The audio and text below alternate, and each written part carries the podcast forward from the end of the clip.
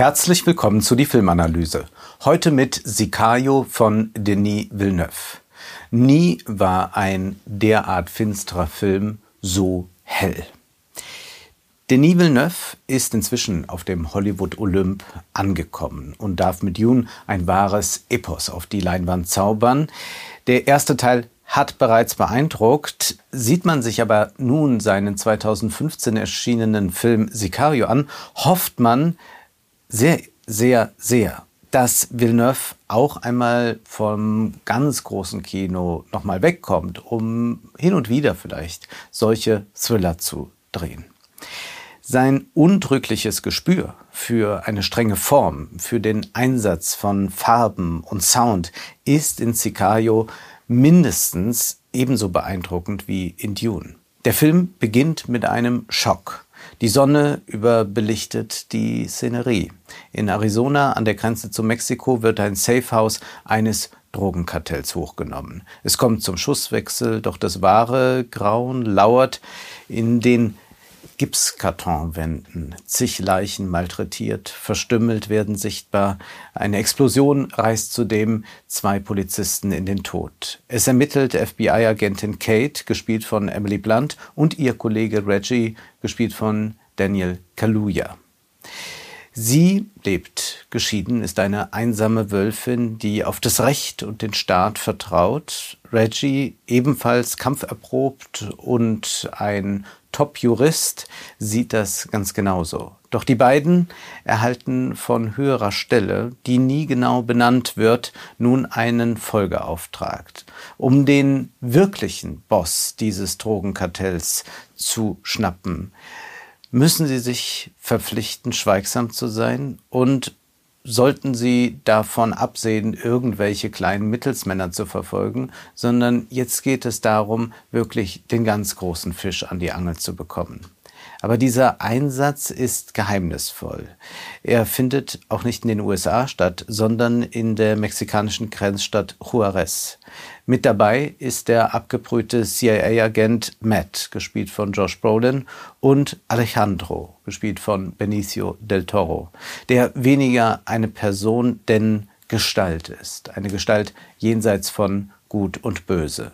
Die Anlage der Geschichte ist stringent, doch indem wir ohne Erklärungen auch bisweilen einen mexikanischen Polizisten bei seinem trostlosen Alltag sehen, nehmen wir schon dadurch eine andere Perspektive ein. Aber dann ist es vor allem Denis Villeneuves unglaublich beeindruckender Stil, der uns das entsprechende Handwerkszeug auch gibt, um diesen Film zu analysieren.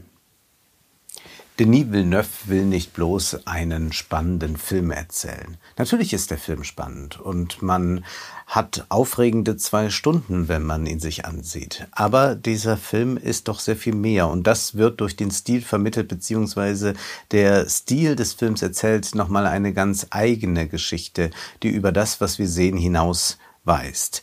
Diese Inszenierung unterscheidet den Film dann von den handelsüblichen Drogenthrillern. Zum einen hat Sicario eine klare Plotkonstruktion mit ein paar Überraschungen, zum anderen aber ist es ein Film, der sich von seinem konkreten Thema Drogenkrieg sehr weit löst, so dass wir ihn durchaus allegorisch verstehen können. Blicken wir zunächst auf den Stil. Diese Helligkeit ist irritierend, weil Licht in der Regel mit Aufklärung, mit Enlightenment verknüpft ist.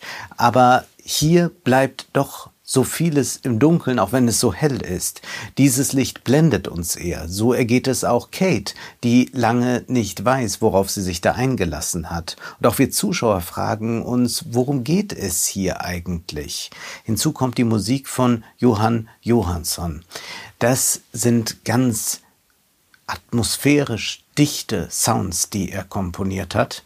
Und das Besondere aber an diesen Sounds ist nicht nur, dass man oft daran erinnert wird, dass hier fast so eine Eisentür sich öffnet und dann wieder schließt, sondern dass diese extradiegetischen Sounds auch verbunden werden mit dem Sound, den die Szenerien selbst hergeben. Da ist zum Beispiel diese Szene, wenn das Team aus Mexiko wieder zurück in die USA fährt und die Grenze überquert und dann in einen Stau gerät und die Atmosphäre wird immer brenzliger, irgendetwas wird gleich passieren und wir hören schon den Sound von Johansson. Hinzu kommt aber dann noch das fast rhythmische Bellen eines Hundes und das steigert das Ganze enorm und das ist die Gesamtkomposition, die wir dann hören.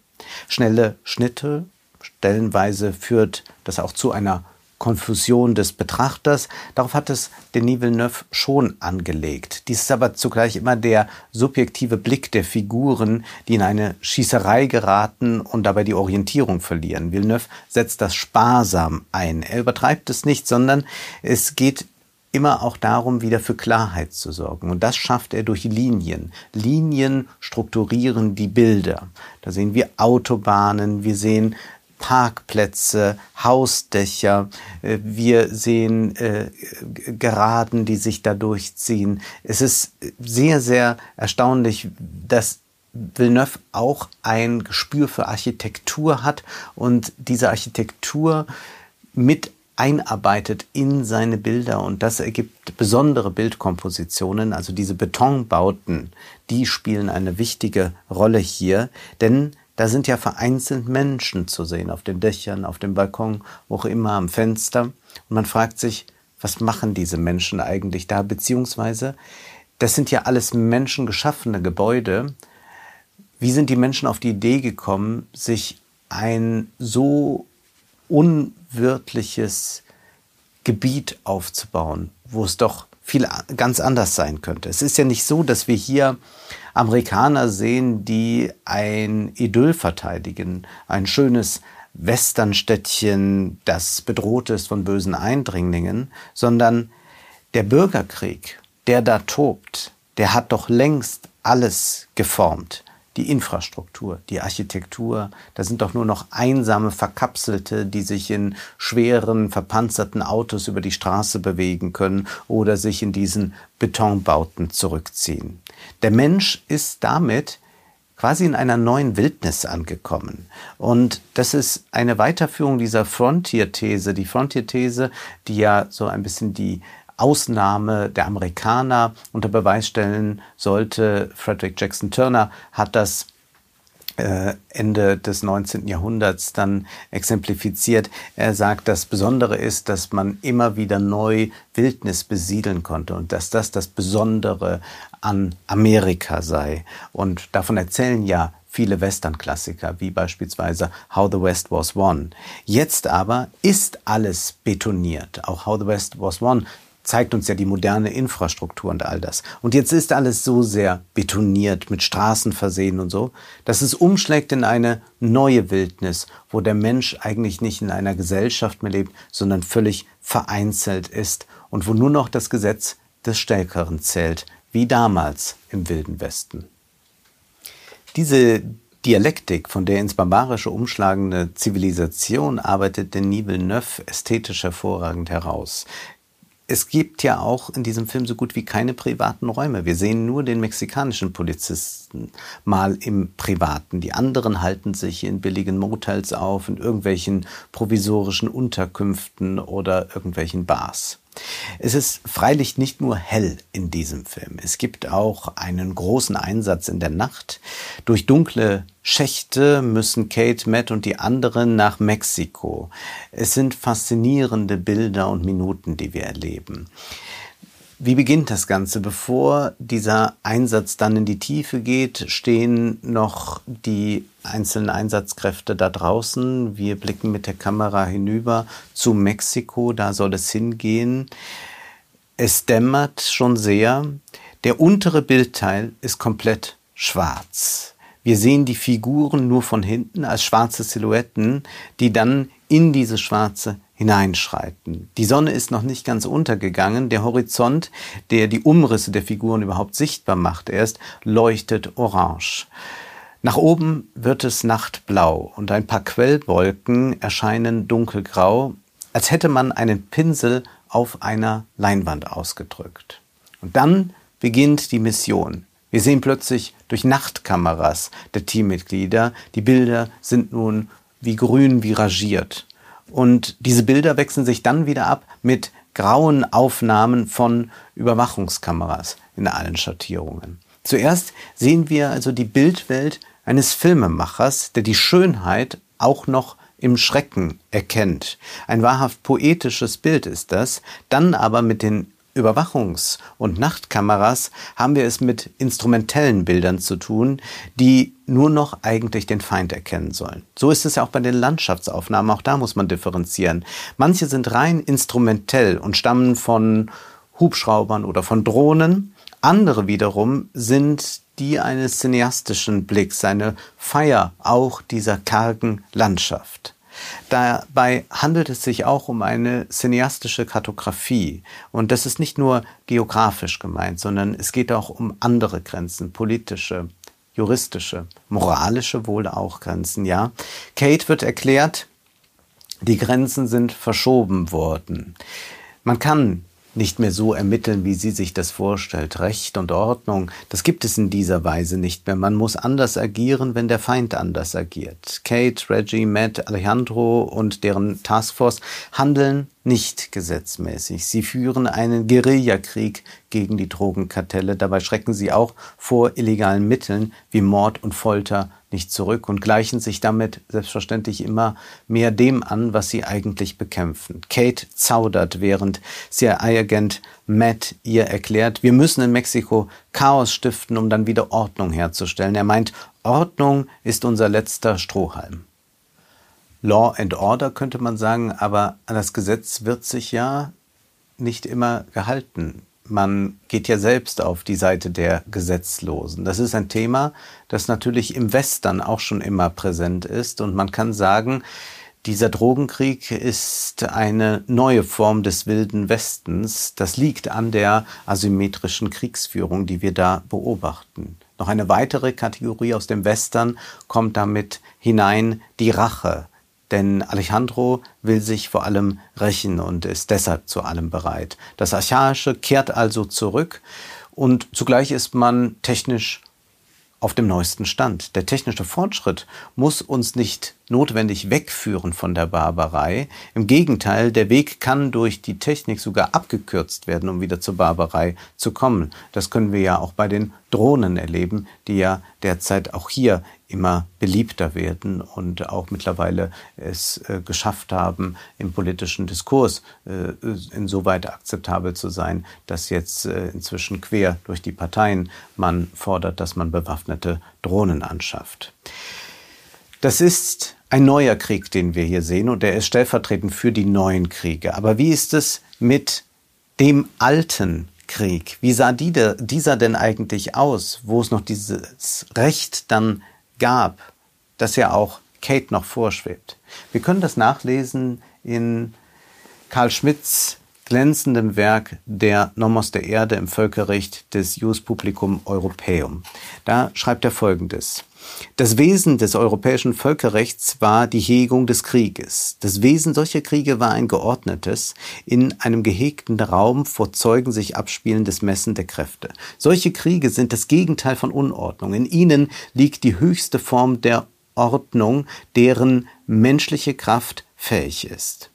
Sie sind der einzige Schutz gegen den Zirkel sich steigernder Repressalien, das heißt vor den nihilistischen Hass- und Racheaktionen, deren sinnloses Ziel in der gegenseitigen Vernichtung liegt. Darauf läuft unser Film Sicario hinaus. Die Beseitigung oder Vermeidung des Vernichtungskrieges ist nur dadurch möglich, dass eine Form für das Messen der Kräfte gefunden wird. Dieses wiederum ist nur dadurch möglich, dass der Gegner als Feind auf gleicher Ebene als Justus Hostis anerkannt wird. Damit ist die Grundlage einer Hegung gegeben. Aber einen solchen Feind haben wir hier nicht mehr. Wir haben irreguläre Kämpfer, wir haben äh, Drogenkartelle, die zu allem fähig sind und wir haben zugleich auch auf der Gegenseite nicht mehr das Verständnis eines traditionellen Krieges, sondern auch da glaubt man im Recht zu sein, weil man es tut und nicht der andere es tut. Diese neue Form des Krieges, die wir da sehen, lässt eine Einhegung, wie sie Karl Schmidt, der Rechtsphilosoph, beschreibt, nicht mehr zu. Die Uniform, schreibt Karl Schmidt in der Theorie des Partisanen dann, ist nicht mehr relevant in diesen irregulären Kriegen. Das sehen wir daran, dass Kate erklärt bekommt von Matt und Alejandro, sie soll auch auf die mexikanischen Polizisten in Uniform achten, denen ist nicht zu vertrauen. Und es wird ja weitergeführt. Auch sie tragen zwar Uniform mitunter, aber auch sie überschreiten ja die legalen Grenzen. Oder Kate lernt einen vermeintlichen Kollegen kennen, der aber zugleich auch für die andere Seite steht, obwohl er Uniform trägt. Legitimiert, das ist ganz wichtig, wird aber dieser Krieg, der da geführt wird, von politischer Seite. Das heißt, sie handeln nicht einfach nur auf eigene Faust, sondern sie haben auch von der Politik gesagt bekommen, ihr dürft illegal handeln. Und das ist auch das, was Kate so erschrocken macht. Wir müssen ganz kurz sagen, dass dies, wenn wir vom neuen Krieg sprechen, nicht ein ganz neues Phänomen ist.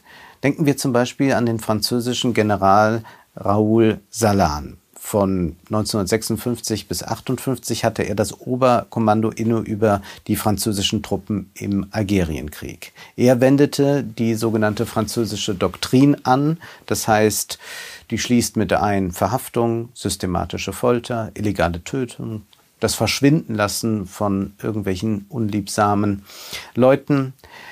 Karl Schmidt hat sich mit dieser Figur in seiner Theorie des Partisanen auseinandergesetzt. Und er schreibt dann Folgendes zu Salan. In der Entwicklung des Partisanentums trat uns die Figur des Generals Salan als eine aufschlussreiche symptomatische Erscheinung des letzten Stadiums entgegen. In ihr treffen und überschneiden sich die Erfahrungen und Auswirkungen des Krieges, regulärer Armeen, des Kolonialkrieges, des Bürgerkrieges und des Partisanenkampfes. Salan hat alle diese Erfahrungen zu Ende gedacht in der zwangsläufigen Logik des alten Satzes, dass man Partisanen nur auf Partisanenart bekämpfen kann. Das hat er folgerichtig getan, nicht nur mit dem Mut des Soldaten, sondern auch mit der Präzision des Generalstabsoffiziers und der Exaktheit des Technokraten. Das Ergebnis war, dass er selber sich in einen Partisan verwandelte und schließlich seinem eigenen höchsten Befehlshaber und seiner Regierung den Bürgerkrieg erklärte. Denn wenn nichts mehr eingehegt ist, dann löst sich die Ordnung immer weiter auf. Es ist ein Trugstoß, dass die Ordnung der letzte Strohhalm ist, wie Matt glaubt, sondern es geht immer weiter. Die Eskalation geht immer weiter und weiter. Und einen solchen Salan, den sehen wir eigentlich in Alejandro, der auch das überschreitet, was von der Regierung dann gefordert wird. Aber das ist nur die logische Konsequenz dieser Enthemmung. Er trifft dann auf den Oberboss am Ende. Und dieser sitzt da mit seinen zwei Kindern und der Frau. Und der Oberboss glaubt jetzt noch mal kurz, es gibt so etwas wie einen Western, wo doch wieder was eingehegt wird. Nämlich im Western wird die Gewalt eingehegt im Duell. Da gibt es klare Richtlinien, wie man verfahren soll. Und daran glaubt jetzt dieser Oberboss auch. Und was macht Alejandro? Er erschießt erst die Kinder und dann die Frau und dann den Boss. Also er stellt das Ganze auf den Kopf auch um zu sagen, du würdest es nicht anders tun. Ja, du hast ja auch nicht anders gehandelt. Zwei Dinge sind hier wichtig. Also was Alejandro hier erklärt, ist die absolute Feindschaft. Es ist nicht mehr eine Feindschaft, die irgendwie auf einen Friedensvertrag hinauslaufen kann. Das sehen wir hier in Miniatur, was wir ja dann bei den äh, neuen Kriegen generell erleben. Und in gewisser Weise wird hier auch die Familienideologie von Hollywood dekonstruiert. Denn Hollywood versucht ja immer noch zu zeigen bei bösen Menschen, bei bösen Figuren, naja, aber die Kinder sind doch, äh, äh, zeigen doch, er ist doch eigentlich nur ein Vater und eigentlich ist doch nur die Familie ihm das Wichtigste. Auch das wird hier einfach durchgestrichen. Alejandro ist aber nicht die tragische Figur in dieser Geschichte, sondern das ist Kate. Die FBI-Agentin muss nicht nur ihren Idealismus aufgeben. Darum geht es nicht, dass sie ein bisschen pragmatischer sein soll oder so. Vielmehr bekommt sie den Boden unter den Füßen weggezogen. Dem Boden, auf dem ihre Existenz ruht, nämlich diese Unterscheidung zwischen Recht und Unrecht. Von Augustinus gibt es den Satz, nimm das Recht weg, was ist dann ein Staat noch anderes als eine große Räuberbande? Genau Eine solche Frage stellt sie sich innerlich. Deswegen reagiert sie auch mit dieser hohen Emotionalität. Und das führt uns natürlich zu dem Western-Klassiker Der Mann, der Liberty Valance erschoss. Dazu gibt es eine Filmanalyse bereits. Da gibt es den Edlen, den James Stewart, aber der kann nur auf Grundlage des Rechts agieren, weil es dann noch den gibt, der aus dem Hinterhalt schießt, John Wayne. Der Film erzählt etwas über die Brutalität der Staatsgründung, aber auch über die Illegalität in der Legalität. Etwas, was wir in vielen Polizeifilmen sehen, nicht nur in Sicario, auch in French Connection ist das ein großes Thema, dass das die Struktur des Rechts ist, dass da immer auch ein illegales Moment ist. Auch dazu gibt es eine Filmanalyse. Die Aufteilung aber, die in der Mann der Liberty Valens erschoss, gemacht wird, die ist hier in Sicario nicht mehr gegeben. Da ist also einmal James Stewart und John Wayne. Aber indem Kate am Ende eine Unterschrift geben muss, mit der sie quasi die Auflösung ihrer Identität und der Unterscheidung Recht und Unrecht besiegelt, wird sie zu einer Person aus James Stewart und John Wayne. Dies ist aber kein individuelles Schicksal, sondern es ist nicht übertrieben zu sagen, dass Kate in gewisser Weise auch für den Westen als solchen steht, wenn wir auf den Irak blicken, nach Afghanistan oder wie wir mit dem Fall Assange umgehen. Und durch die Drohnen und Überwachungskameras glauben wir, Ordnung ins Chaos zu bringen. Aber Denis Villeneuve sagt uns mit diesem Film, wir schauen nur, aber sehen nicht. Das war die Filmanalyse mit Wolfgang M. Schmidt. Ihr könnt den Podcast finanziell unterstützen. Entweder unter www.paypal.me-filmanalyse oder unter der in der Beschreibung angegebenen Bankverbindung. Vielen Dank.